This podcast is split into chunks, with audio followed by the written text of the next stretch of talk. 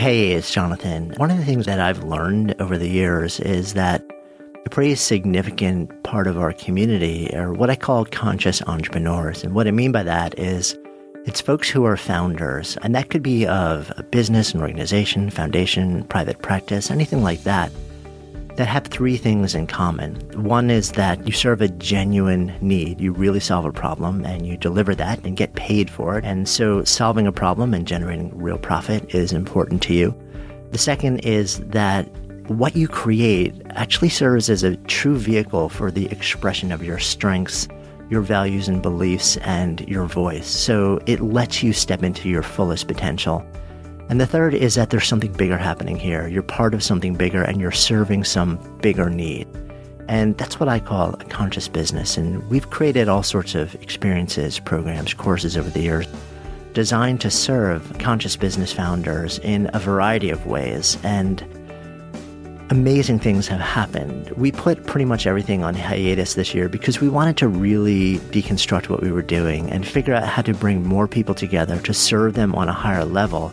Because what we found is that not only do people need information and great advice and strategy and support, but there's a tremendous amount of isolation and loneliness for so many people who are in the business of founding conscious businesses. And we want to create a true community so, we've been at work at this for the better part of the year, and I'm really excited to share that we are now live with this really powerful new experience. It's called The 108, and it is a conscious business collective. And if you want to know what that's all about, if you want to figure out whether it's in any way something that would be interesting for you, then you can either just click on the link in the show notes or just head on over to goodlifeproject.com slash the 108. That's T H E and then the number 108. Check it out. See if it feels right to you. If it does, then awesome. And if not, then uh, thank you for listening. And I'm going to kick it over to uh, today's guest. Thanks so much. It took me a while. I mean, it really took me a while to figure out how I wanted to be in the world and like what of my wants were responses to things that I'd experienced in childhood and what were actually the things that I wanted and like the kind of life that I wanted. My guest this week is Emily McDowell. She's been on my radar for a number of years. About five years ago, if you'd asked Emily what she was up to, she would tell you that she was an executive, a creative director in the advertising world. Fast forward, she is now the head of Emily McDowell Studios. They have a line of cards, merchandise, all sorts of stuff. Really awesome, irreverent, funny, illustrated, blending all the things you wish you could say, but never could find a card to say it, and all the thoughts are on your minds for those weird, difficult scenarios and relationships. And they're putting it out into the world, and what she's created has absolutely taken off. Now available, and I think closing in on 2,000 retail locations and she's at a, a, fascinating point of inflection. This has all happened literally in the last three to four years. She's gone from creating a single card that took the uh, online world by storm has exploded into a really fast growing company. And she's at a point where she's trying to figure out where to go next and what to do. We sit down and spend a whole bunch of time talking about her journey. Emily is also somebody who at the age of 24 was diagnosed with cancer and made a very deliberate decision after going through treatment that she didn't want it to define herself. Yet, much later, she's circled back and created an entire line of cards called her, her Empathy series that does not define her brand, but brings her unique lens, her irreverent wit and sense of humor to helping people understand how to navigate the conversations around illness and just around scenarios that are really complex. Really excited to share Emily, her story, and what she's building and her amazing creative energy with you. I'm Jonathan Fields. This is Good Life Project.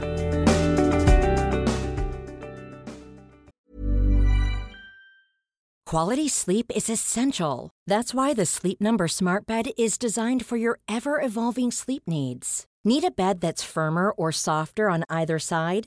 Helps you sleep at a comfortable temperature? Sleep Number Smart Beds let you individualize your comfort so you sleep better together. JD Power ranks Sleep Number number 1 in customer satisfaction with mattresses purchased in-store. And now, save 50% on the Sleep Number limited edition Smart Bed for a limited time. For JD Power 2023 award information, visit jdpower.com/awards. Only at a Sleep Number store or sleepnumber.com. I'm Sandra, and I'm just the professional your small business was looking for. But you didn't hire me because you didn't use LinkedIn jobs. LinkedIn has professionals you can't find anywhere else, including those who aren't actively looking for a new job but might be open to the perfect role, like me. In a given month, over 70% of LinkedIn users don't visit other leading job sites. So if you're not looking on LinkedIn, you'll miss out on great candidates like Sandra. Start hiring professionals like a professional. Post your free job on linkedin.com/people today. Hey, I'm Ryan Reynolds. At Mint Mobile, we like to do the opposite of what Big Wireless does. They charge you a lot, we charge you a little. So naturally, when they announced they'd be raising their prices due to inflation, we decided to deflate our prices due to not hating you. That's right. We're cutting the price of Mint Unlimited from $30 a month to just $15 a month. Give it a try at mintmobile.com slash switch. $45 upfront for three months plus taxes and fees. Promo for new customers for limited time. Unlimited more than 40 gigabytes per month. Slows. Full terms at mintmobile.com. So we're hanging out here today, and we were just both in Portland, Oregon together, hanging out uh, World Domination Summit. How'd you like being on stage there? I actually really liked it. I was really surprised. I have done a bunch of speaking, but that was the biggest audience that I'd ever spoken to. And it was the biggest audience that I'd ever spoken to without notes or a podium to sort of clutch and yeah, hide yeah. behind, you know? And so I was nervous about it until I went on stage and then I wasn't and it was fine. And it was it just felt like me talking about my life, which I know. So I was like, I don't, you know, I don't really, I'm not like super worried about memorizing a thing. I know it's also that. I mean, that audience is such. It's almost like they just they love you. They want you. It's to, true. to rise. They It's- were- it's such a warm. They were uh, super audience. warm and amazing, and I felt like I could have just gotten up there and done like an interpretive dance for 40 minutes almost, and they would have been like, awesome, like, way to experiment, you know? Which I'm glad that that didn't come to fruition because then there would be evidence on the internet of that. This is true, and I and I've seen your famed uh, resume for uh, dance neuroses. Oh, have you? I was cracking up reading that. that uh, I'm like, a lot of because I'm like checking that. off the things where I'm like, that's me too. That's me too. well, it came out of this thing that, you know, my friend and I were talking about this, and I was working on a guided journal project that ended up getting shelved and it might come back someday. But it was this thinking about the idea that as adults, we ha- there are so many bel beliefs that we have about ourselves that started to be formed very early and that started to be formed in ways that like logically make no sense. Like Right. I have a my stepson is 11 and he just finished uh, sixth grade, or he's he's in excuse me, he just finished fifth grade, and fifth grade for me was like my worst year. Like I, I actually really liked middle school, and fifth grade was like the year when everything kind of fell apart for me, like socially at school. You front loaded it. I did. I really did. I got it over early, so it was kind of in a good way. It was Yeah. kind of good in some ways, but there was. I remember like the fifth grade boys being like, you know, you're just really weird insults, like your hands are really puffy, like, or you're like just these like things that make. And I think about, and those were all things that I like internalized about myself. And I'm like, oh, my puffy hands, you know, and like to this day, I'm like, oh, I have to, I can't wear like this ring because my hand is puffy. And it's like, well, uh, uh, you know, because I, looked at Oliver and I'm like, Oliver doesn't even know what's coming out of his mouth. Like he's a total Yeah. spaz. He just doesn't even like, you know, he's just Right, whatever. that's how you're supposed to be at You're that just, exactly. You're just like you say nothing makes any sense. And so thinking about like a belief about yourself as an adult person with agency that came from something that came out of the mouth of a kid who was 11 who has no memory of having said that and no idea that that could have a repercussion on someone like 30 years down the Right, and it just you know? lingers with you. It just lingers with That's you. And so the dance thing was you know started really early and like and i started talking with my friend about um, how i'm just a terrible dancer and i've had this like sort of dance phobia.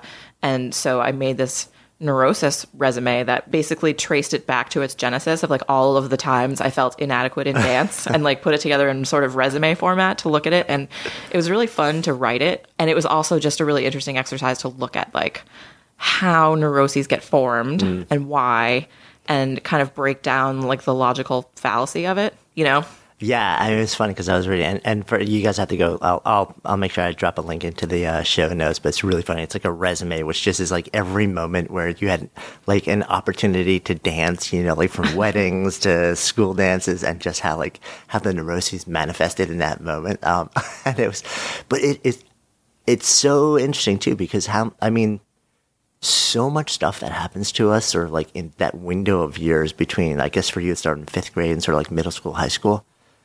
You can be like forties, fifties, and like it takes in the blink of an eye, it all comes Oh yeah. flying and you're like, wait a minute.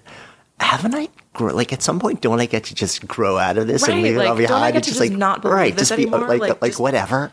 Be freed from the specter of like a something a ten year old said to me right once. and it's like like it's insane how stuff can just snap you back there Yeah. like in so quickly yeah we see it's it's kind of funny too because we see it in a it's sort of like a macrocosm level because we, we do some large events too where people are living together. I mean literally like you know in communal living Yeah. for the better part of four days. Mm-hmm.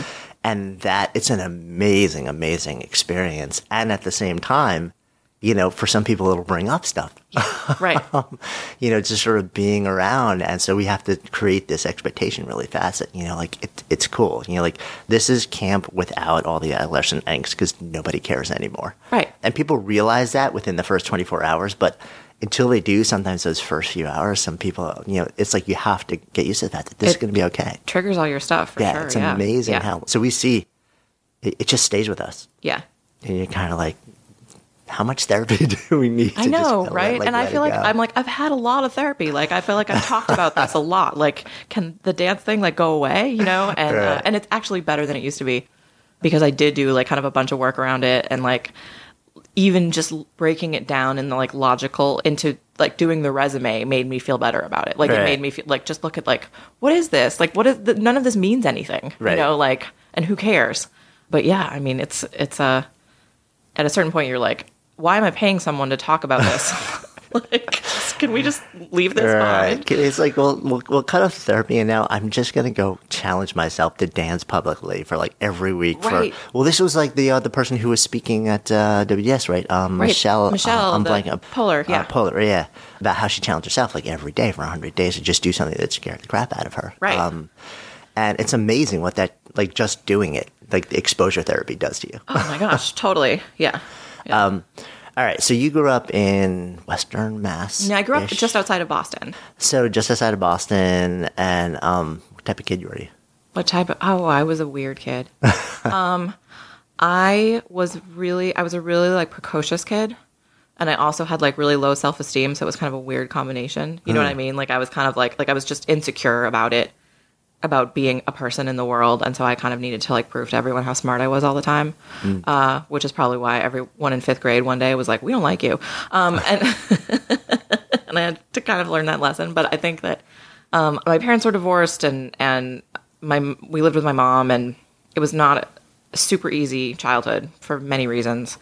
And so I was kind of always looking outside of home to get validation and find sort of adults to be close to.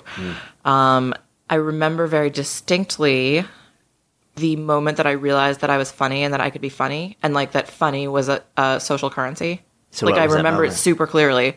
I was in it was the very beginning of seventh grade, and it was Spanish class, and the teacher said something, and I instead of like just responding in my head, like I always had before in terms of like making some smart ass comment, I said it out loud, and the whole class was like ah, and I was like oh my god, like I have like uh-huh. I can do this, like I can be, and because I never felt, I never liked the way I looked, like I never felt like I was like pretty, I never felt like I, you know, like I was always insecure about like certain things. And then I was like, and then it, it was like, oh my God, like this is, I can be this. Like I can be, I can say the things that I think in my head out loud and people will respond to them and like them. Hmm. And this is a way that I can be in the world that, that makes sense to me. So did that open the floodgates? It really did. Like it really did. And then I be- and then you know I really I ended up really liking middle school and high school. Like I was really social and like had just kind of a nice life. And so it was like, It's- it's a- which is like the opposite of how like most people's experiences go, you know. But I had really really close friends that I still have like to this day and I'm 40 and I haven't lived in Massachusetts for since I was 18 and all of them went to college in New England and like grew up and married each other you know, and like I left when I was 18 and went to Minnesota for school. Yeah. And uh, haven't lived there since, but I still have friends from from high school. Were any of the friends that you're still friends with in that classroom with you in seventh grade? Um, yeah, actually. Did, like, do you, do any of them remember that moment as no, something and you know like, what? That's oh wow, so funny like, because I just realized last year that this was I, like I just put it together last year that there was a moment of genesis for this. Like I'd always sort of, you know, thought about oh yeah, like seventh grade was when I started to like be just more outgoing with with other kids and just be more you know be more of who I was instead of kind of being nervous all the time about pleasing everybody and trying to you know like just Yeah. being more uh, uh, just out out there. it's amazing, right? Because they're they're probably and probably everybody has like those few moments in their lives where something changed, and Yeah. they, and maybe they didn't know it. Be, at some point, they reflected back and like, oh, that was the moment. But it was very likely this innocuous thing where it wasn't a big thing. It was just something internally shifted, and where you that becomes a really pivotal moment for you. But but I'm always curious whether other people around Right. are aware Probably of not. the importance of that moment. You know, I mean, probably not. Yeah. Because it was just, it wasn't like I stood up and did some big Jerry Maguire Right. thing or anything. It was just like, yeah, it's just I just made some dumb joke, you Right. know. But then in my head, it was it turned into this whole like, oh wait, this is a, and and but everyone, of course, especially at that age, is just thinking about themselves. It's like you know, dance like no one is watching because no one is watching because everyone's worried about themselves, you know. And that's so it's like I don't think anyone's thinking about like. What's that kid? What's going on in the in the psyche of that kid over No, there? you're too freaked out about yourself. Yeah, like You're like, you oh my know, like, God. no, you're just like, are my shoes weird? Yeah. You know, like I don't know. But yeah, it is. It is so interesting to think about that stuff. I think. Yeah, it's pretty amazing that you kept those that type group of friends for so long. Also, Yeah, I was in a youth group actually in in um, high school that was that started at a church like a Unitarian church, so it wasn't religiously based. That I really credit that for.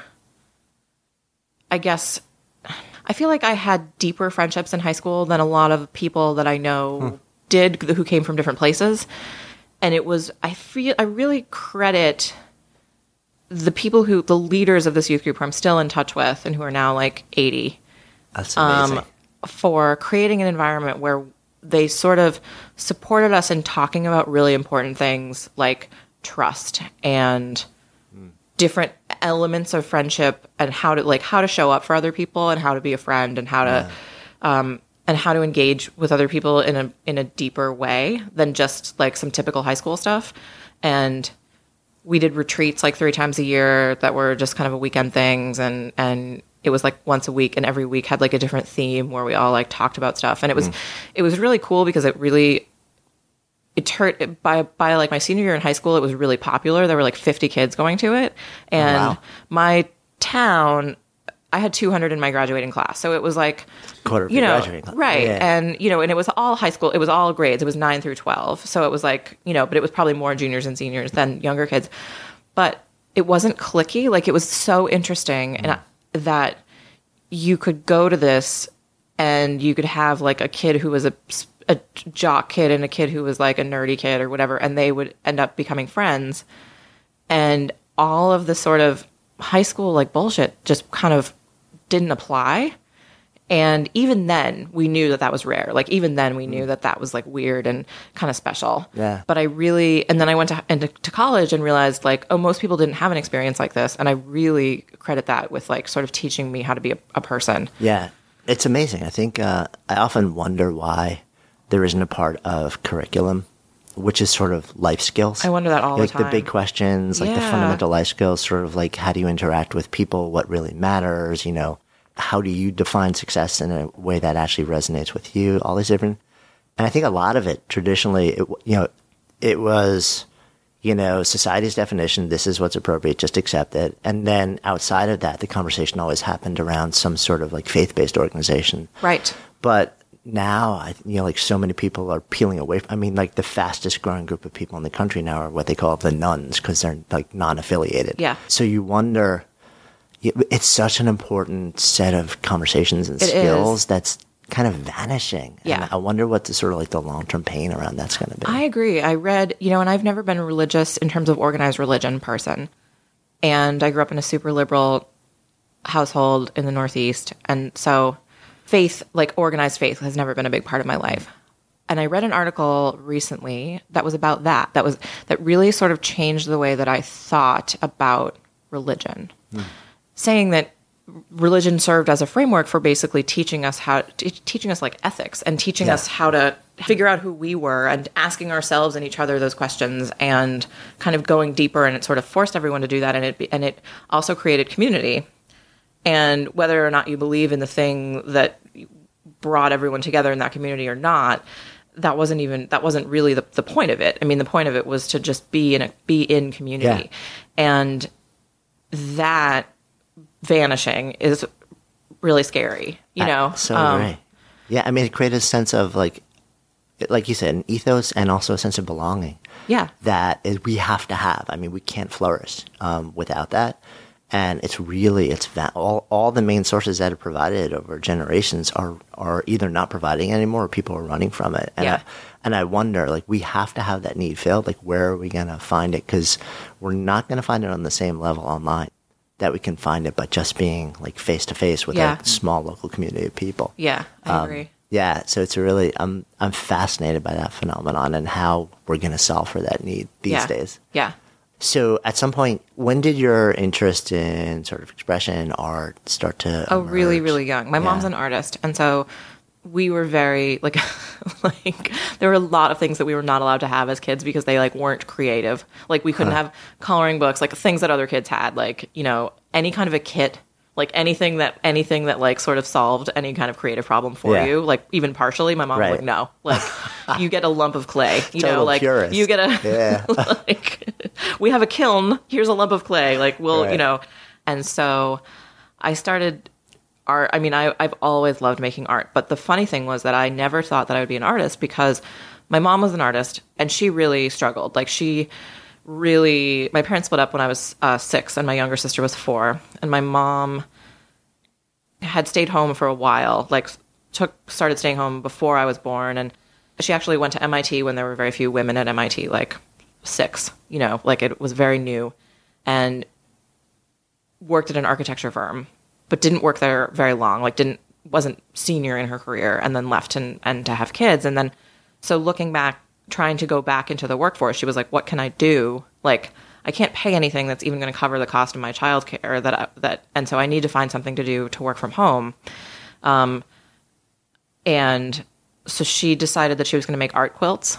My mom's a quilt maker and is now like sort of one of the best known quilt makers in the world and has stuff in major museums and is very like sort of credited as the leader of this sort of art one of the leaders of this art quilt movement from the 80s and like is uh, you know became very well known in that world. But when she started she was like i'm just going to do this. And it wasn't a thing. Like it wasn't like oh i'm going to go join this movement that's happening. It was like i'm going to start making quilts and people would be like quilts for your bed? And she'd be like no quilts for the wall. And that was like what? And she also didn't really know how to make a quilt. Like she wasn't like, like she wasn't She's like, "I'll so it was kind of like she was like yeah I'm, and she taught herself how to do it. And then she ended up teaching herself like pioneering all this. She wrote up um, she's written 10 books about pioneering piecing methods and all kinds of stuff because she used math from her mit background to be able to figure out like Oh, how to so do some really complicated things. But as a kid i was like what? Can you just get a job? Like can you just you know like this is I don't this is really and we grew up in this really wealthy town so it was it was very we had no money. I mean, we lived on basically the child support that my dad was giving us, you know, and while she was establishing herself as an artist. And as an adult now, it all makes sense to me. Like I get why she did it. I get why she felt cornered into, you know, feeling like she couldn't go back to work, having to work for herself, feeling like she couldn't work for someone else. Like all these things I understand now, but as a kid it was like this is hard, you know. You're just looking for security. You Yeah, want, and she was you want to unhappy, and we were really broke. And so in my head, I sort of was like, well, I don't want to be an artist because that is a, that represents like struggle, Mm. like that represents a life that I don't want to have, a kind of life. And she ended up ultimately being successful, like, but it took ten years.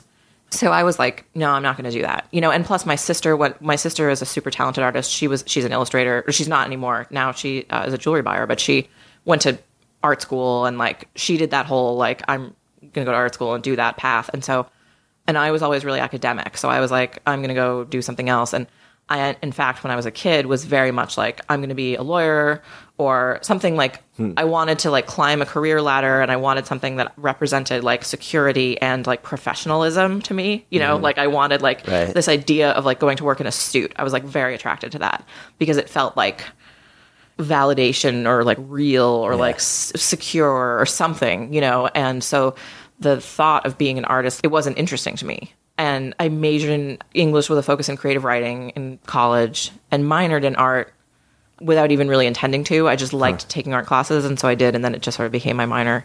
But it was pre computers. So it was like fiber arts, you know, it was and like, Yeah, yeah. you know, printmaking and stuff. Like it wasn't like learning skills that would translate into going and getting a design job or anything like So that. So even then, in the back of your mind, this was just something that you were enjoying. It was- it wasn't like okay, no, I'm was- setting up my future. Absolutely Yeah. not. There was zero, and I feel like my undergrad. I mean, I loved where I went to school. I went to a, a school called Macalester in Minnesota, uh, in St. Paul, and I loved where I went to school. And they have a really well-known like international studies program and an economics program, and and there were a lot of people there setting up their future. And I was really like, I'm making an action movie with my friend. You know, I mean, I was.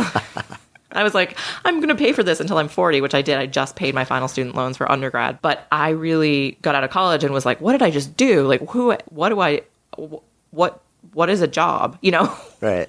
Like, so, uh, so yeah, it took me a while. I mean, it really took me a while to figure out how I wanted to be in the world and like what of my wants were responses to things that I'd experienced in childhood and what were actually the things that I wanted and like the kind of life that I wanted. Yeah. You know? Um, most people never even look at that until you know, like much later in life, if ever. I mean, so I think so Yeah. many people actually never even explore that. Right. You know, they're kind of like, uh, well, that's not what it's supposed to be about, um, which is so sad. Ryan Reynolds here from Mint Mobile. With the price of just about everything going up during inflation, we thought we'd bring our prices down. So to help us, we brought in a reverse auctioneer, which is apparently a thing. Mint Mobile unlimited premium wireless. Ready to get 30, 30, bit to get 30, bit to get 20, 20, 20, bit to get 20, 20, bit to get 15, 15, 15, 15 just 15 bucks a month. So, Give it a try at mintmobile.com slash switch. $45 upfront for three months plus taxes and fees. Promo rate for new customers for limited time. Unlimited more than 40 gigabytes per month. Slows. Full terms at mintmobile.com. Quality sleep is essential. That's why the Sleep Number Smart Bed is designed for your ever evolving sleep needs. Need a bed that's firmer or softer on either side? Helps you sleep at a comfortable temperature? Sleep Number Smart Beds let you individualize your comfort so you sleep better together. JD Power ranks Sleep Number number 1 in customer satisfaction with mattresses purchased in-store. And now, save 50% on the Sleep Number limited edition Smart Bed for a limited time. For JD Power 2023 award information, visit jdpower.com/awards. Only at a Sleep Number store or sleepnumber.com.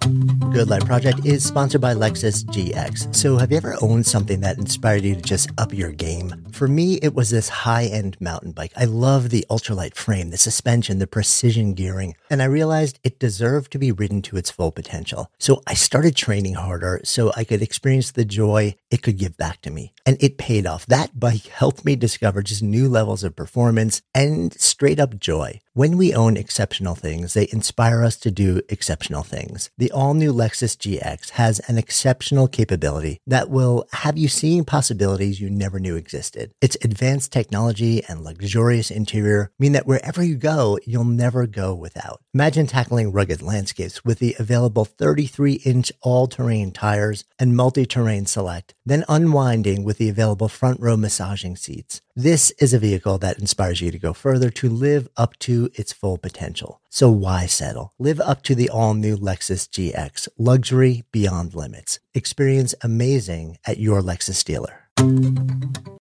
Good Life Project is sponsored by NetSuite. So I remember when our businesses were just starting to really scale. It was amazing and also added complexity and stress. And the things that I used to do in hours were taking days, too many spreadsheets, too many systems, no single source of truth. If that sounds familiar, you should know these numbers 37,000. 25 and 1. 37,000 businesses have upgraded to NetSuite by Oracle. 25. NetSuite turns 25 this year. That's 25 years of helping businesses do more with less, close their books in days, not weeks, and drive down costs. And one, because your business is one of a kind. So you get a customized solution for all of your key performance indicators in one efficient system with one source of truth, manage risk, get reliable forecasts, and improve margins. Everything you need to grow all in one place. And right now, download NetSuite's popular KPI checklist designed to give you consistently excellent performance absolutely free at netsuite.com slash goodlife. That's netsuite.com slash goodlife to get your own KPI checklist. netsuite.com slash goodlife. Did you go into advertising right out, out of college? What, what was your next move? So I graduated from college and it was the dot com boom. It was the late Ah, 90s. And so. I moved to San Francisco with my boyfriend, who had been my sort of on again, off again college boyfriend. And I got a job. And that was like when you could go to San Francisco and literally, like, you could walk down the street and people would be like, Do you want a job? Like, do you want a job? Can you please come work at my company? We can't find, like, and, but you would be looking for a place to live. Like, it was the, it was, um, on Craigslist there would be apartment list apartments and you would go and there would be like an open house where the all of the 40 people that wanted to live there would meet the person who was like the master tenant and then they would Right. like interview everybody and like decide who they wanted and it was like it was it was like a 3% vacancy rate it was crazy it's kind of like it is now except it was you a know lot, lot less expensive. yeah. So we moved there, and I'd never been to California before. And I went there, walked out onto the street in San Francisco, and I was like, this is where I'm supposed to live. Like, mm. it felt like my body was like, oh, like all the things that didn't make sense, like that have always felt uncomfortable to you about where you've lived before, like all of those things. It was it was so weird, and I'd never had that um, kind of relationship with a place before. And yeah, so I did. We did the dot com thing, and I got a job that was to this day like the best job I've ever had. I worked at a magazine called the Industry Standard, um, which was a weekly publication. Yeah, it was like an internet. It was like one Right. of the It first. was like the- It started. the It started at the same read, time as. Fast Company, Right. And it didn't survive, and Fast Company did, and it didn't survive because they didn't have a viable business model. Like they gave away their magazine for free with the intention that like eventually they would get people to subscribe to it. And they just had so much VC money that it didn't matter. And they had four different buildings in downtown San Francisco. And it was like 500 people worked there. And I worked in their conf- they threw these executive conferences that were like for you know uh, this one is for CMOs and this one is for CEOs and this one and they were always at a Ritz Carlton and they were like all over the world Mm-hmm. and I became the person who was in charge of the look and feel of like each conference and the materials. And so it would be like well this one's in Aspen so I'm thinking like wood and leather. And there was like no budget for anything. And so I would be like I'd like to make the the conference binder that everyone gets out of like hammered metal you know? And they'd be like okay. Like it was ridiculous. And then I got to go to each of these conferences and stay at the Ritz. And you know when I was like 23 and I was like working is awesome. Like this is so awesome. Right. and then I got cancer. Um and I got uh, Hodgkin's lymphoma and I was diagnosed and we c- I couldn't afford to stay in San Francisco like without a job. And I couldn't uh, it was not the kind of treatment that they were like yeah you can work through this. Like it was kind of like no you kind of have to just do this for like 8 months. Like you, you probably won't be able to like go to work every day so I had amazing health insurance. That's one thing that I'm so grateful for. I had just like the absolute best Cadillac health insurance plan. I mean, because I was in the hospital for about three and a half weeks before I was diagnosed because it was really sort of complicated how it all came about. And by the time it was over, my medical bills had been like a million dollars, and I paid like four thousand dollars. I mean, it was like, it was um, it was amazing, and I ended up getting. So I ended up going back to Boston actually for that year to get treatment at the Dana Farber because it was the best Hodgkin's Right, yeah. hospital, and it was in network for me. And so my company, the Industry Standard, like to their credit, they were amazing. They moved my boyfriend and he worked there too, and they moved us. They gave me a, a credit card, like an unlimited credit card for like the last month that I was in San Francisco, and was like just every meal, like whatever, like just just here, like stuff that's unheard of, and you wouldn't even. No one would do it now, you know. And I think it was companies that like learned their. le- Everybody kind of learned their lesson from this late '90s boom and bust. Right. But it was like, here, we'll just fund whatever you need. Like they moved us back, they shipped our cars back, they bought us like first class tickets to go back to Boston. Like they were just incredibly good to me.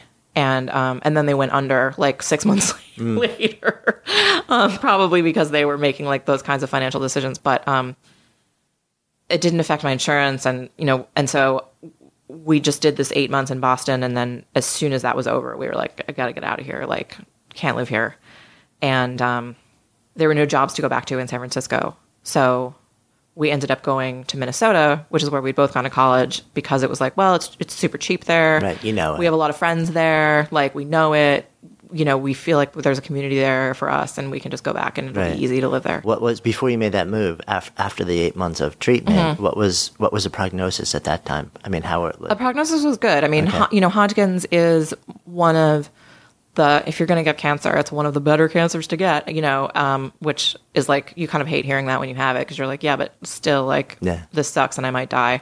But it really is like you know, as on the cancer spectrum, like fairly treatable, and so my body responded really well to the chemo too and radiation. And so the prognosis was good, you know, and it was just like, okay, well, you know, here's the protocol is you go get a CAT scan every three months for five years and then they turn into six months. And then after 10 years, you don't get them and you just do this other thing. And, and so that was kind of, they sort of sent me on my way after that, which is odd, you know, to Yeah. go from going to a place every day to have them be like, okay, like, see ya, like, you know, good luck. How did you make this sort of emotional, mental, psychological adjustment from that to just okay? That's a real. Uh, I basically just was like, I'm going to pretend this didn't happen. I mean, there were so many lessons that I didn't want that I felt at the time that I I, I I felt like I would be better off if I'd never learned that. Like I remember feeling very clearly about like, you know, I feel like I'd be better off if I had never learned some of these things that I learned while I was sick about like the nature of how a lot of humans respond to something scary and how just there were just certain things that I was like, I just really wish I hadn't had that experience. and so, are, are you comfortable sharing like one and what one? Yeah, be? well, so I mean, the, the honestly, the biggest one, the biggest one was that I had, I had put so much stock in my friendships. I mean, my friendships were like really everything to me because they sort of replaced family in certain ways, and and I felt like they, I had really deep friendships. And when I got sick, a lot of my friends just bailed um, because they were so scared and didn't know what to do and had no idea how to like be with me as a sick person and had never been through anything like that before with a with a peer at all. And so just had no idea like how to even be. And it wasn't everyone but it was like a couple of like very close people to me like someone who had been like my closest friend since like the end of elementary school. And i had like lived with his family for certain periods in high school and it was just he just couldn't do it. And at the time i interpreted all of that as me just not being lovable enough or me not something about me just like not being good enough that i'd been if, if i'd been better in some way that people wouldn't have done it. And it done that. And then of course realizing later like no that's it has nothing to do with you It- it's it's just this is how people respond to trauma sometimes and when they don't have the tools to respond in a different way yeah. I mean, especially because this was you're in your early twenties. yeah, I was 20. point. I just turned So- 24, so it was like Right. So no most one people has at that that point in their lives no, no one has equipped, any yeah. like coping skills. Like nobody, you know, Right. and people don't even know how to be adults, you know, yet at that point in their life. You're just trying to figure out like how do I feed myself. Mm. It was just really tough, that was just the, that was the hardest part. And it was really interesting because those, and I felt like no one talks about this. Like I felt like you know, you read sort of cancer books, and there wasn't like there wasn't. The other thing was that there now there are all kinds of really great organizations, like Stupid Cancer, which I do a lot of work with, is an, is an organization that is for people under forty with cancer and cancer survivors, and they do conferences and like they have this great community. And the only thing th- this was just it just was 2000, and so there was like some like message boards and like listservs and stuff for people, but there wasn't like there weren't like young people communities mm. or there was really no one that I could talk to about this stuff and be like, is this happening to you too? You know, there was just kind of like nothing. And so all the things that you read about, like, you know, losing your hair and people and like women being like, oh, I feel so unattractive or like I, you know, like my identity's gone, like I, all this stuff. Like, yeah, those things were true, but they, but I felt like, well, my hair will grow back. And in a way, it felt almost like a get out of jail free card. Like I didn't have to be concerned about how I looked because I kind of knew that I looked like shit. And I was like, hmm. I have cancer. Like I'm not, I don't care about how I look. Like I don't really, you know, like I I can kind of not wear makeup and like not because I just feel like this is not a time like I don't have like whatever I do, I'm gonna still kind of look like shit. So I Yeah. I can just not think about that right now. And so it actually was kind of freeing in that way. Like, eh, like I just I'm just gonna put that aside. But the the relationship stuff was so hard and I felt like no one talks about this or I had never heard about it as being like a huge component of what happens when you get sick or you know somebody you lose a spouse or some and, and go through some kind of loss or trauma that other people find scary. And so coming out of that, I just felt like I just want to like put this behind me. Like I want this to I don't want this to like color the rest of my relationship. I don't want this to make to to um inform negatively my relationships going forward. Like I don't want to be afraid to trust people. I don't want to be afraid to, you know, be my whole self with people. And so like I'm going to just like put this away kind of in a box. And I was also super paranoid about I didn't ever want to sort of identify as like a cancer survivor publicly because I felt like I was really paranoid about that becoming my identity. Like, and, and I just really was like, no, I just don't, I just feel like this is a thing that happened and I don't want to, and I'll talk about it if people want to talk about it. Like, I don't want to, I'm not going to like ever pretend it didn't happen, but I also don't want to lead with it ever.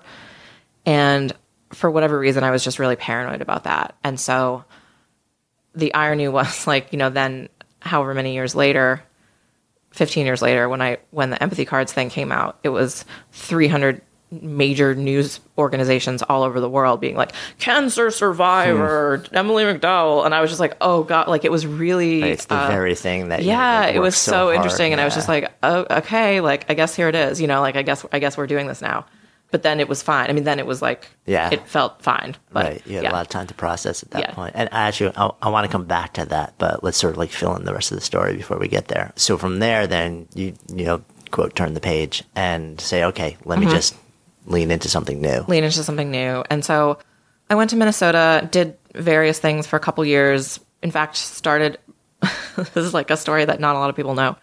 I um really had no idea what I wanted to do.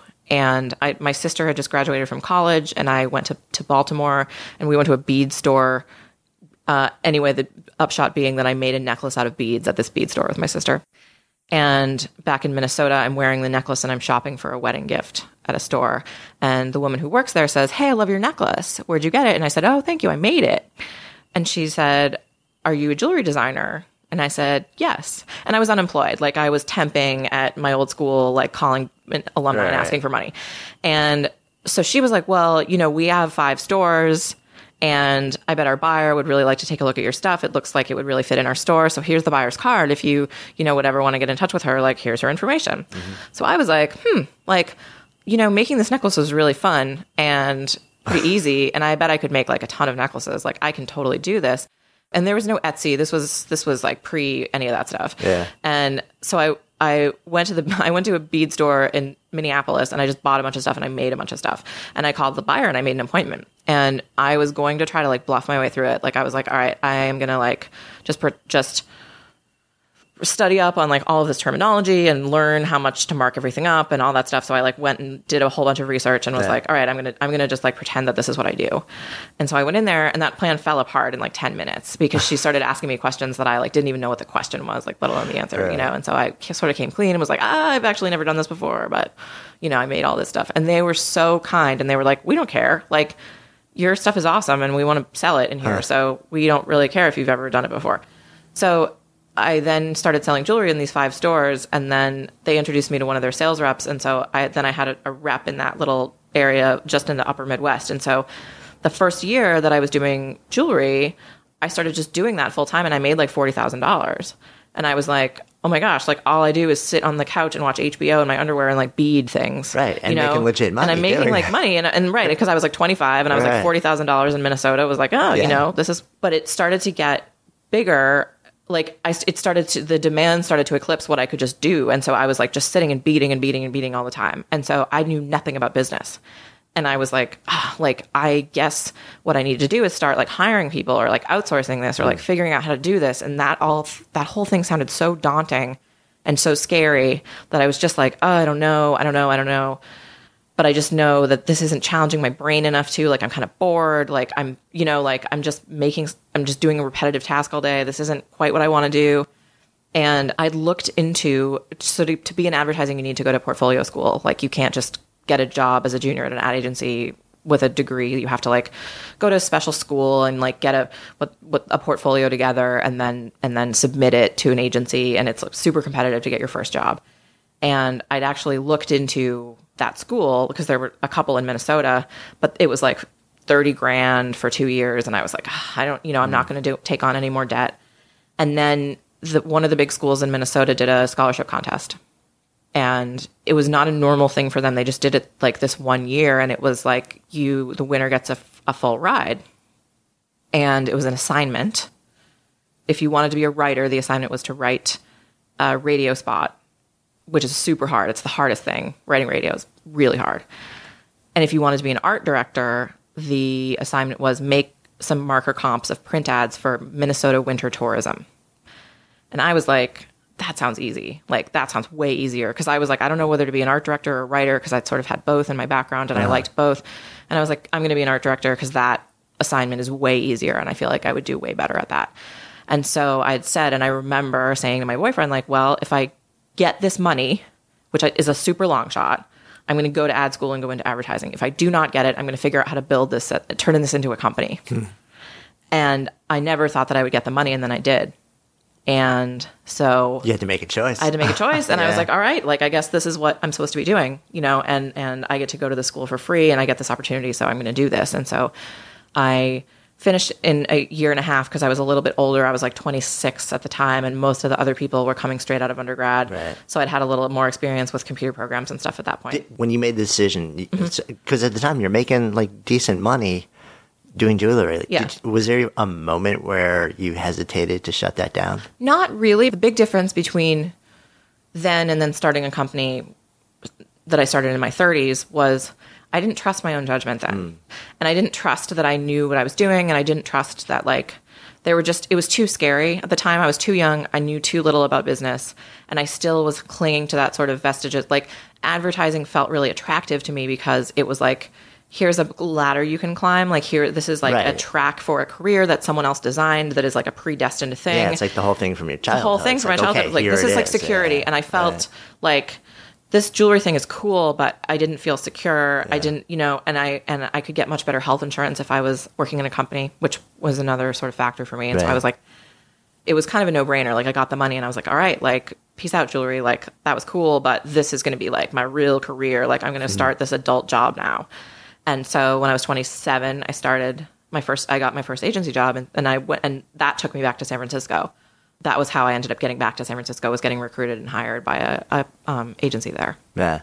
So you and that was an art direction, mm-hmm. and you ended up staying there for, for close to a decade, right? Uh, in the in the industry, yeah. And then I moved to LA in 2006, and I've been in LA since. And so I worked at various agencies in Los Angeles. But yeah, I, I was about four years in, and really feeling like I really wish that I'd been a writer. like that was.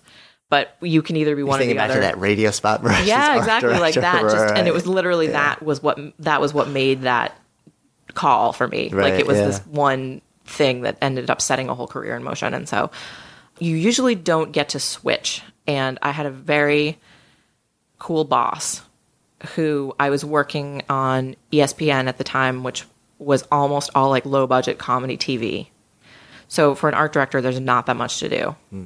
if you don't write also.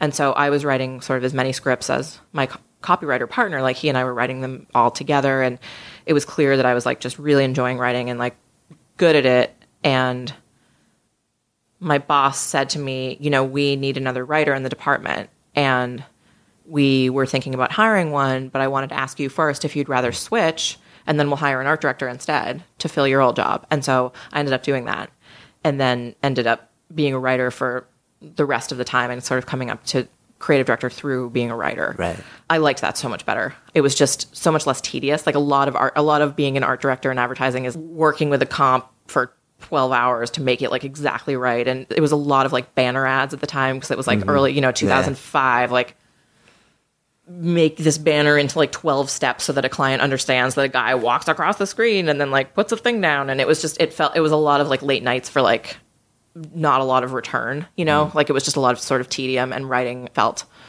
better to me and easier yeah. and like more time efficient you know right so by the time you work your way up doing that like what were you what did you spend most of your days doing coming up with ideas for campaigns and working you know everything from writing tv to doing 360, which interactive is what they call. It. I'm trying to think of like a be- like a better term for it now because it's like I've been out of the industry for so yeah. long, but it now I think is just ads. Like everything is just like uh, an app can be an ad, some kind of ga- online game interactive thing can be an ad, and that stuff was like just kind of like it was a thing, but agencies still had like an interactive department versus a traditional department. Yeah. And now they don't anymore. Like now it's all integrated and it's all like 360 and just an ad is an ad. And it, you get very few assignments, I think, now that are like write a TV spot because usually they start with the idea and then develop the media from there. Right. And the old model was to buy the media first and then be like, have right, an idea that fits with this media. Yeah.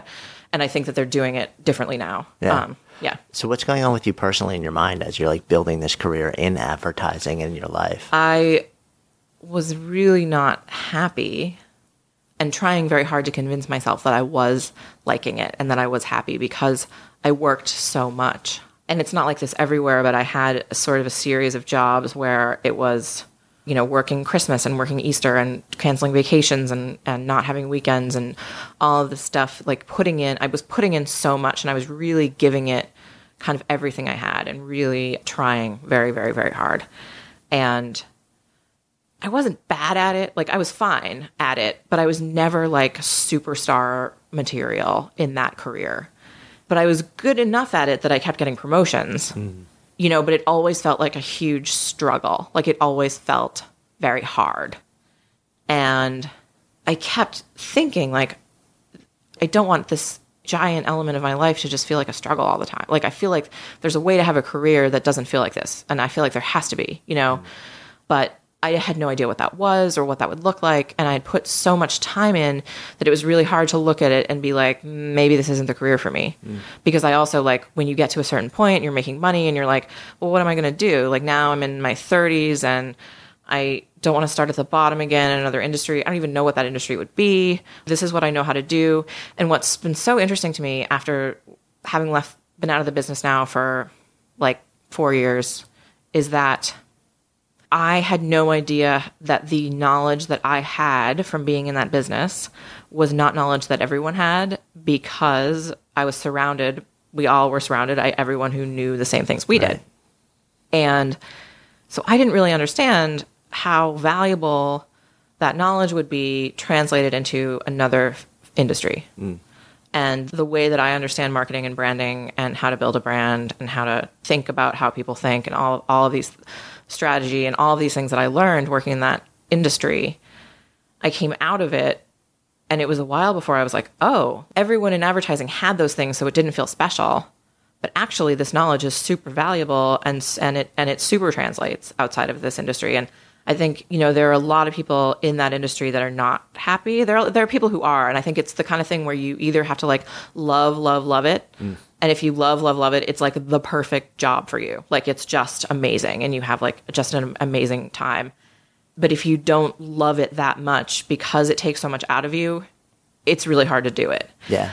And a lot of people I know got to a point in their careers where they felt like, oh, I wish I could leave, but I don't know what else I could do. The only thing I'm qualified for is this. Yeah. And it's like not even being able to see, like, actually, you have so much knowledge that translates to so many other things. Yeah. Good Life Project is sponsored by Lexus GX. So, have you ever owned something that inspired you to just up your game? For me, it was this high end mountain bike. I love the ultralight frame, the suspension, the precision gearing, and I realized it deserved to be ridden to its full potential. So, I started training harder so I could experience the joy it could give back to me. And it paid off. That bike helped me discover just new levels of performance and straight up joy. When we own exceptional things, they inspire us to do exceptional things. The all new Lexus GX has an exceptional capability that will have you seeing possibilities you never knew existed. Its advanced technology and luxurious interior mean that wherever you go, you'll never go without. Imagine tackling rugged landscapes with the available 33 inch all terrain tires and multi terrain select, then unwinding with the available front row massaging seats. This is a vehicle that inspires you to go further to live up to its full potential. So why settle? Live up to the all new Lexus GX, luxury beyond limits. Experience amazing at your Lexus dealer. Mom deserves the best, and there's no better place to shop for Mother's Day than Whole Foods Market. They're your destination for unbeatable savings, from premium gifts to show-stopping flowers and irresistible desserts. Start by saving 33% with Prime on all body care and candles. Then get a 15-stem bunch of tulips for just $9.99 each with Prime. Round out Mom's menu with festive rosé, irresistible berry chantilly cake, and more special treats. Come celebrate Mother's Day at Whole Foods Market. Imagine the softest sheets you've ever felt. Now imagine them getting even softer over time. That's what you'll feel with Boll and Branch's organic cotton sheets. In a recent customer survey, 96% replied that Boll and Branch sheets get softer with every wash. Start getting your best night's sleep in these sheets that get softer and softer for years to come. Try their sheets with a 30-night guarantee. Plus, get 15% off your first order at bollandbranch.com. Code BUTTERY. Exclusions apply. See site for details. Are you ready for truly hydrated skin? Meet Hyaluronic Body Serum, a breakthrough in body care from Osea. It's clinically proven to instantly increase hydration by 161%. Their lightweight, fast absorbing serum delivers 24 hours of nonstop hydration for silky smooth skin without the sticky afterfeel. Osea's latest innovation combines the magic of their best-selling hyaluronic sea serum with a new formula that's good for the whole body and five types of hyaluronic acid to target every layer of the skin. Osea is a women-founded, women-led brand that's been crafting seaweed-powered products for nearly 30 years. The best part? Everything Osea makes is clean, vegan, cruelty-free, and climate-neutral certified, so you never have to choose between your values and your best skin. Treat your skin to clean, vegan skincare from Osea. Get 10% off your first order site-wide with code SUMMER at OseaMalibu.com. That's O-S-E-A Malibu.com code SUMMER. So, what was the moment for you where where the things flipped and you were like, "Huh"? It was starting to do cards and realizing that the place that I came from, which was I was very I got really used to thinking about solving problems and like you know because a successful ad convinces you that the product that you're buying will solve your problems because that's what drives all of our little human minds all the time is like getting our problem solved.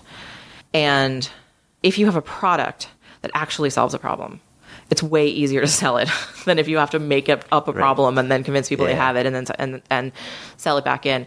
And so I started to think about that and and just having that awareness, like having that kind of awareness and looking at an industry like greeting cards that had been the same for so many years and that there ended up being a lot of opportunity to sort of shake things up and disrupt it and and do something different but it was all based in a, like psychological awareness of how people think and like what people respond to and i certainly would not have had that if i didn't have so many years of training working in advertising Right, and right, thinking yeah. about that and so it was like oh i can actually apply this to create something that solves a problem instead of an ad that solves a problem So you start to create cards. When you when you create like that first one, in your mind, is this a test?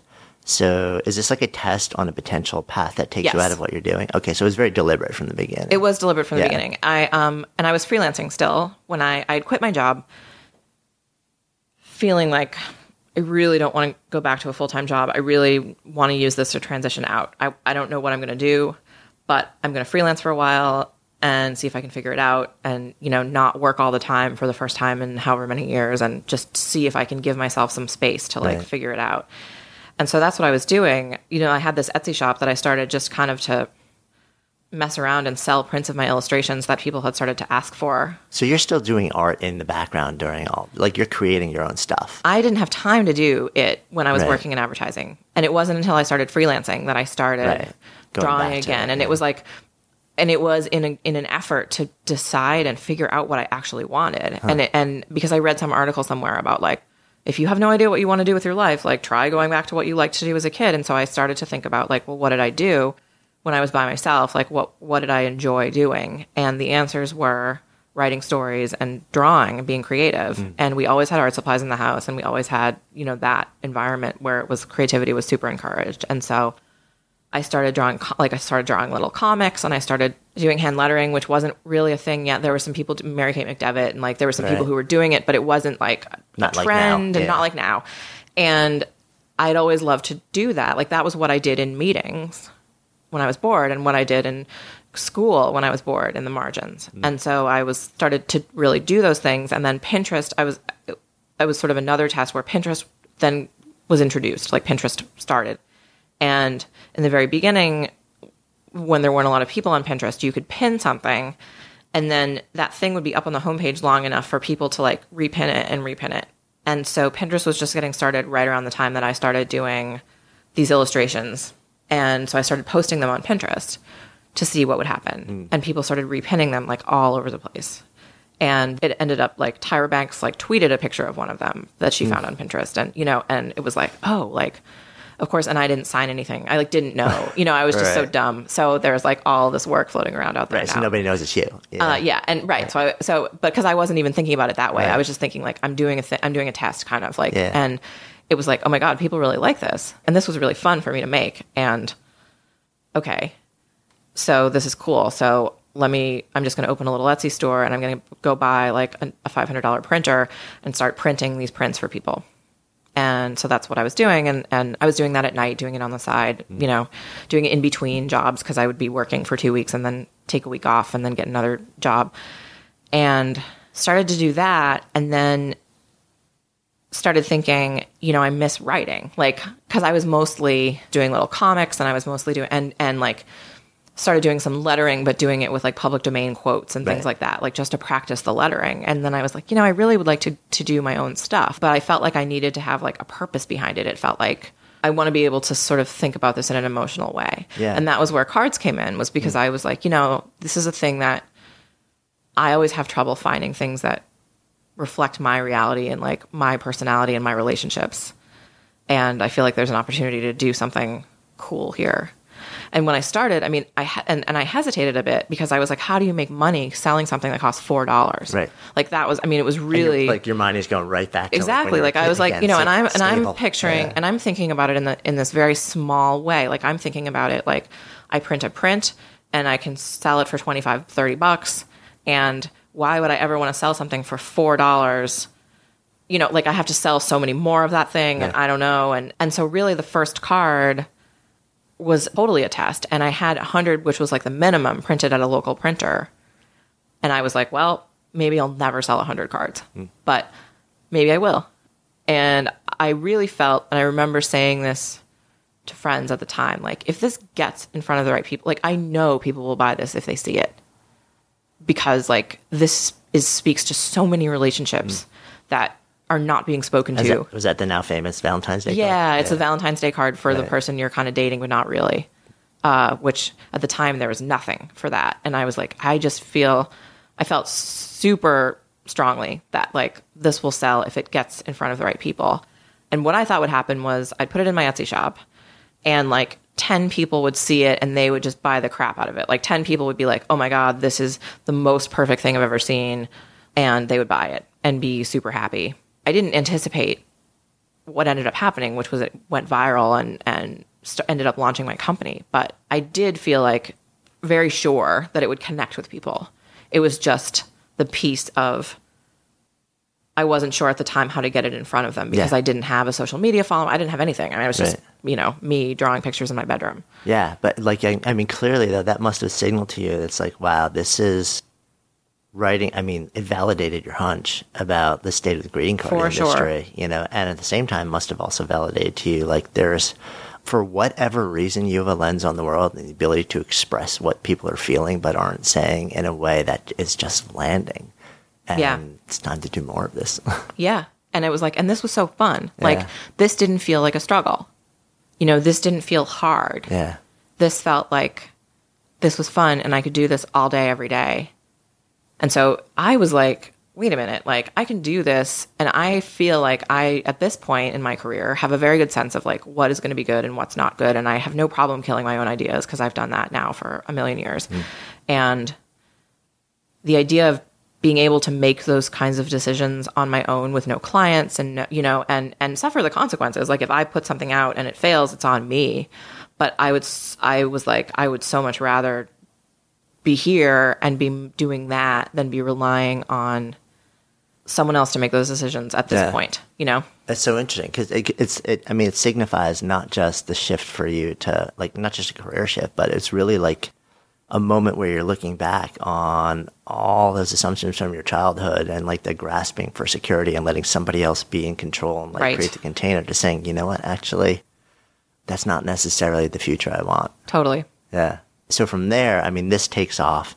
You start to build this really amazing company and you're creating a, a ton of stuff. You're hiring people. You've got inventory. You've got employees. Yes. You've got a warehouse at some point and, um, incredibly successful and doing a lot of stuff that you love. And we had a really interesting conversation a couple days ago where it sounds like you also you, you came to a time where you're like, okay, I'm successful from the outside looking in, from the inside looking out.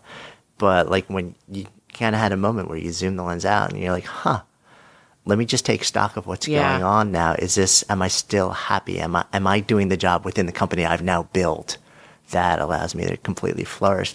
Talk me through this a little bit and the decisions you made. Yeah. So by the end of 2015, I had 15 employees and we had a warehouse in Las Vegas where all of our stuff was being shipped out of, and I had a whole staff there.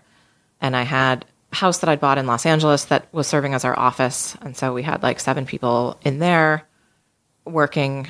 And it was becoming clear that I needed to hire more people, like a lot more people, and that my role was if the company was going to grow, I was going to have to hire a creative department and become like a creative director, or I was going to have to hire a COO or like some kind of some kind of business partner like because really I was spending most of my time running the business and putting out fires and handling business problems and even with my wonderful staff in place who who are awesome it wasn't enough like it was just there was too much work um, and too many things to think about for the number of people who were working on it and one of the things that I learned about myself in this process was that I didn't love managing a lot of people. Like even if I really liked them, which I did, I liked all of them, and I still do. And even if the people were great, I did not like managing a big team. I didn't really like having to be the boss. I mean, I liked being the, I liked making the decisions, but I didn't like I didn't like being the one who had to like be like, "Oh yeah, we have to have a staff meeting. Let me like make that happen and force it." Like just I just got to a point where I didn't like what my day to day was because my day to day was very much about running the business. And then at night, when everyone left, was when I would try to jam in all the creative because I was still writing and illustrating everything because that was what I loved to do the most. And I felt like the creative was suffering. I felt like, you know, I don't have enough time to really do this. And there are all kinds of new products I want to develop and all kinds of stuff that I want to do. And all of that takes so much effort trying to new product development takes a lot of time and a lot of resources and it was clear that we were going to grow out of our warehouse really fast. And i was just like i don't know how to even project what we're going to do. I don't know how to like i don't know how to even make projections. And my even my accountant was like i don't know how to tell you how to make projections because nothing that this company has done so far has like made any hmm. sense. Like nothing has followed any kind of logical trajectory. So i don't really know even how i can like what to tell you at this point. It's just your gut. And the creative was really suffering. And I felt like, this is not, we're not going to have a company. Like, if I can't make the work and make it good, like, there is no company. You know, this is what's driving the whole thing. And the irony is that now I don't have the time to do it. And then I was like, well, I could hire this person as COO. And I was like, ugh, like, it just sounded like so much work. It just sounded terrible. And then I started to look at, at our numbers and our whole, the wholesale side of our business was about 60% of our revenue, but it required 10 times as much infrastructure as the website, as people who just buy things from our website. And we made way more profit on buying things from our website because it was just a much more streamlined thing. And we sold everything at a retail price. And the wholesale was just, I mean, it was just like the n- amount of work that went into supporting having 1,800 stores was just like astronomical. And so I started to think, like, I mean, I was really looking at like, should we just stop making every other product besides cards? Like, because it's really hard to manufacture things. Like, should we just decide we're not going to do wholesale anymore? What would happen if we did that? What would happen if we, you know? And so I was going through like a million different scenarios in my head and, and with our, and with my head of sales and my head of operations. And we were just talking about like, how, what do we do here? And then um, I actually had a really interesting opportunity which is a company in Seattle called Madison Park Group. And they partner with, I think they have eight different brands that they partner with right now, where they ended up taking on, and they work differently with each partner depending on the partner needs. But what they did for me was they ended up taking on the logistics and manufacturing for the wholesale side of my business. And so we took all of our wholesale inventory, which was, you know, taking up 75% of the warehouse because mm. it's it's just volume wise is so Yeah. much. Shifted it to Seattle, which is where their warehouse is. And a couple of my employees went over and started working for them doing their exact same jobs. And so now basically when the phone rings, it goes to from a store, it goes to Seattle and all of the customer service is handled from Seattle and all the shipping goes out of Seattle and I have a product development team there that I work with now and it's still me. There's there's no creative. Um, they're not doing any kind of creative control. It's just me being like, hey, I want to make this. Can you guys help me figure out how to make this? And they will. They have a lot more experience in working with different vendors than I do. A lot more experience in working overseas than I do, and so it's much easier for them to find a vendor in China Right. or India or wherever that can make a thing that I want to have made and have it be an ethical factory and have it be like in a way that I want to have it made. And then they sort of they front the money for the purchase order and and I get a back end percentage from all of the wholesale basically. Right. Yeah. So and and the net result is that you get more space to go back to doing the Way thing more that space. a you love to do. Yeah. And that you know, like if it's not being done at the highest possible level, nothing else matters. Exactly. exactly. And it's scaling it's it allows me to scale the company in a way that I couldn't have done before. Yeah. Like we have all kind we have five or six new categories of products coming out in the next 4 months that I never could have done on my own. which is amazing because people, when people talk about scaling stuff, you know, a lot of them means the, the assumption very often in business is, you know, like part of what you're going to do is have to change roles, Mm-hmm. you know, and you're going to have to step out of being the artist or the technician or Totally. like the chief IP creator and be the CEO and be like the head of operations. And I've seen so many people do that and actually build successful companies and, and end up building a company that, they hate going to. Totally. And Um, and it even happens within advertising too. Like when the only way to become a creative director is to be really good at being a writer or an art director. And being a creative director is a totally different job. Right. And so what ends up happening is a lot of people get promoted and like it turns out that they were way better at being a creative than they are as a creative director or it turns out that they don't actually like it and they really miss doing the work and that they don't actually like you know selling stuff and and flying around and talking to clients and like doing that and managing teams. They actually would just rather be like sitting in a room writing scripts. But it's you don't know until you get there. Yeah. and it's a totally different job. And i think and that happens a lot like where it's like you do so well doing a thing that then you get promoted or you build a company Yeah. you build something that then you are like wait a minute my role here is totally different than than when i started Right. But I think that like the really cool difference is that, you know, like if you're doing this for there there's a prescribed path in another company or industry where like this is the next step. Like Right. there is no left or right. It's like this is the next step. Whereas when you're creating it yourself, I love what you know, what A you had like you recognized that you actually had the opportunity to Sure, choose totally. to do it differently, you Right. know, and to actually reclaim the part of it that you liked and then literally create the job that you wanted and sort of like Yeah. pull it back and and at the same time still grow your company, still scale your business, still it just took sort of like looking at it differently. Yeah. And I had various options to do that too. Like it was like we could have done X, we could have done Y, we could have done Z. You know, it was just figuring out what the best move was because it was really clear that what I was doing was just overwhelming me and Yeah. not working. And it's so funny because I said, said to you earlier, like I ran into one of my best friends from college downstairs in the coffee shop when I was on my way up here. And the last time I saw him in person was when I was here a year ago.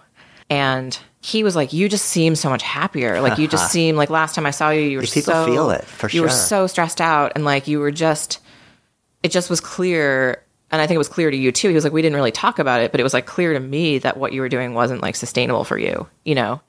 And it was clear to me then but i didn't see the path out of it. Yeah. i just saw like i got to get through this and i don't know even what that looks like or what that means. And i had just signed a contract to write a book on top of everything else and i was just like what did i do? What have i done? Like what who what you know Yeah, it's amazing. Sometimes we just need to like figure out a different path, or just let go of the the assumption that like that there is a prescribed way to actually make this happen. oh It's for like, sure yeah Um, kind of coming full circle to a certain extent. Also, like you know, earlier in the conversation, we are talking about how the fact that when you're going through cancer treatment, like you had this big awakening about how people just don't understand how to relate, um, but you didn't want that to define you, and Mm-hmm. Right. You also made some really interesting, deliberate choices because when you started the card company and we started to succeed, you could have immediately created a line of Right. cards that were all you know like your empathy cards but like with your particular Mm-hmm. Yeah. form of let's make this real you know but you chose not to do it until Right. much later in the process Yeah, I mean, that was super deliberate. And it was because I knew that the idea that I had to do a different kind of sympathy card, I knew that I could write them in a way that were going to address some problems and resonate with people. And I knew that if I did it right, that it could be a really big idea. And I also knew that it would be really different than anything that existed out there. But I what I really didn't want was to be pigeonholed and to have my whole company turn into like a cancer card company. I really felt like my brand was bigger than that and I felt like there were a lot more different kinds of problems and things that I could do. And it also was like, I don't want to be in that space all the time. Like, it's kind of depressing to be in that space all the time, to be honest. Like, I, I want to be able to sort of be there, but also be in a, a space where we're talking about like love and relationships and more fun stuff or things that are other like less critical problems that need solving, but that are still interesting, you know? And I was worried that if I started off and my brand became known at the same time as those cards were becoming known, that those two things would become inseparable. That was just such a big thing that it would sort of eclipse everything else. Mm-hmm. And I also felt like this is a big idea. And I was watching the trajectory of my business, and every month it was just more and more and more people buying the stuff, following me on social media, sort of just growing the platform. So I was like, you know, if I hold on to this for like a year, I will have the opportunity to really, I think, get this in front of a lot more people when we do launch it. And in fact, what happened, and the and I really the reason, one reason that it was so successful, the empathy cards were so successful immediately and just like caught fire was that Brene Brown had become a fan of my work before I launched empathy cards. She really liked what I was doing. She li- like she had bought some stuff. I'd sent her some stuff. Like we, had, and then we just sort of became friends over email. We have some friends in common. So when I when I did empathy cards, I sent her some before I released them. Mm-hmm. It wasn't with the intention of her posting about them. It was just like, I think you will love these. This is what I'm doing now. I'm super excited about it. I'm, I'm just giving you like a preview of it because I think they're like super up your alley and I know that you'll really like it Yeah. and, you, and you like my work. And she was like, oh my God, these are amazing. I want to write a whole blog post about them and like send it out to all, everyone that is on hmm. my subscriber list. And that's like millions of people, you know? And I was just like really blown away by that. And she did. I mean, she, the morning that we released them, she sent out this email to all of her subscribers that was about them. That was just like, look at these things. They just came out. Look at what they do. Here's the blog. Like, read what, what she said about them. Like, this is pretty awesome.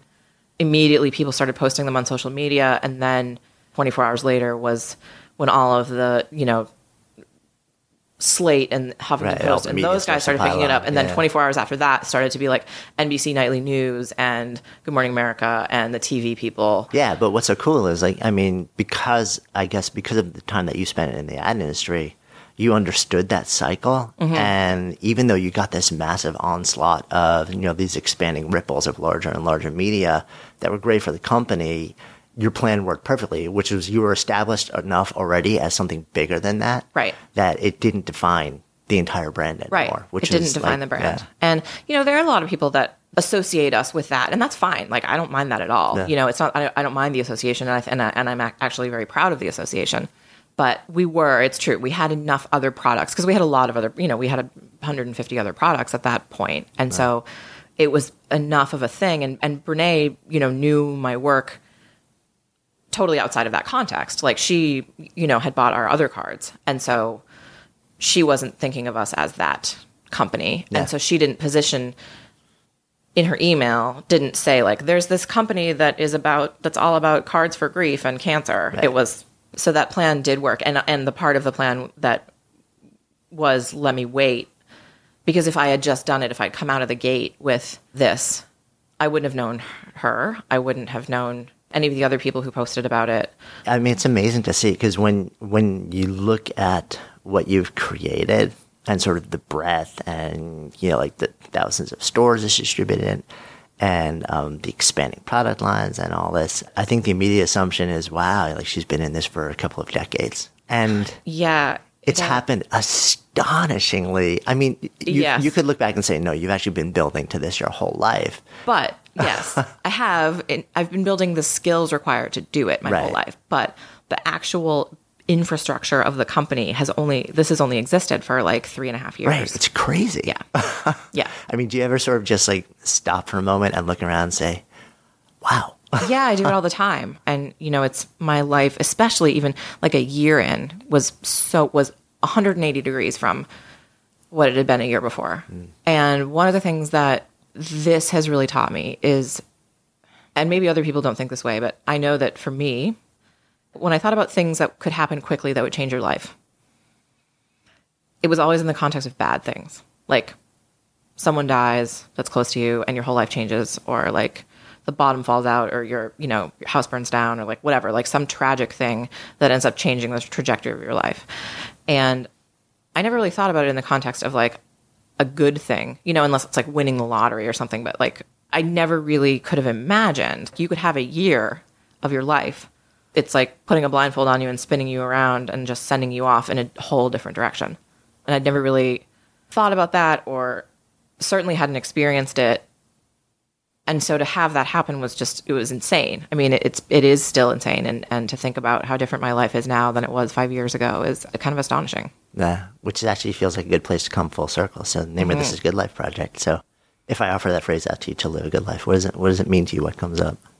it means to spend your time in integrity. Like spend your time doing something that you enjoy and also feeling good about what you're doing and, and what you're contributing to the world and feeling just feeling like you're living without without any kind of regrets feeling like you're living without you know that if you died tomorrow you wouldn't look back and say like oh i wish i'd done this or that or the other thing. You know to just be it means being present in who you are and, and living that way.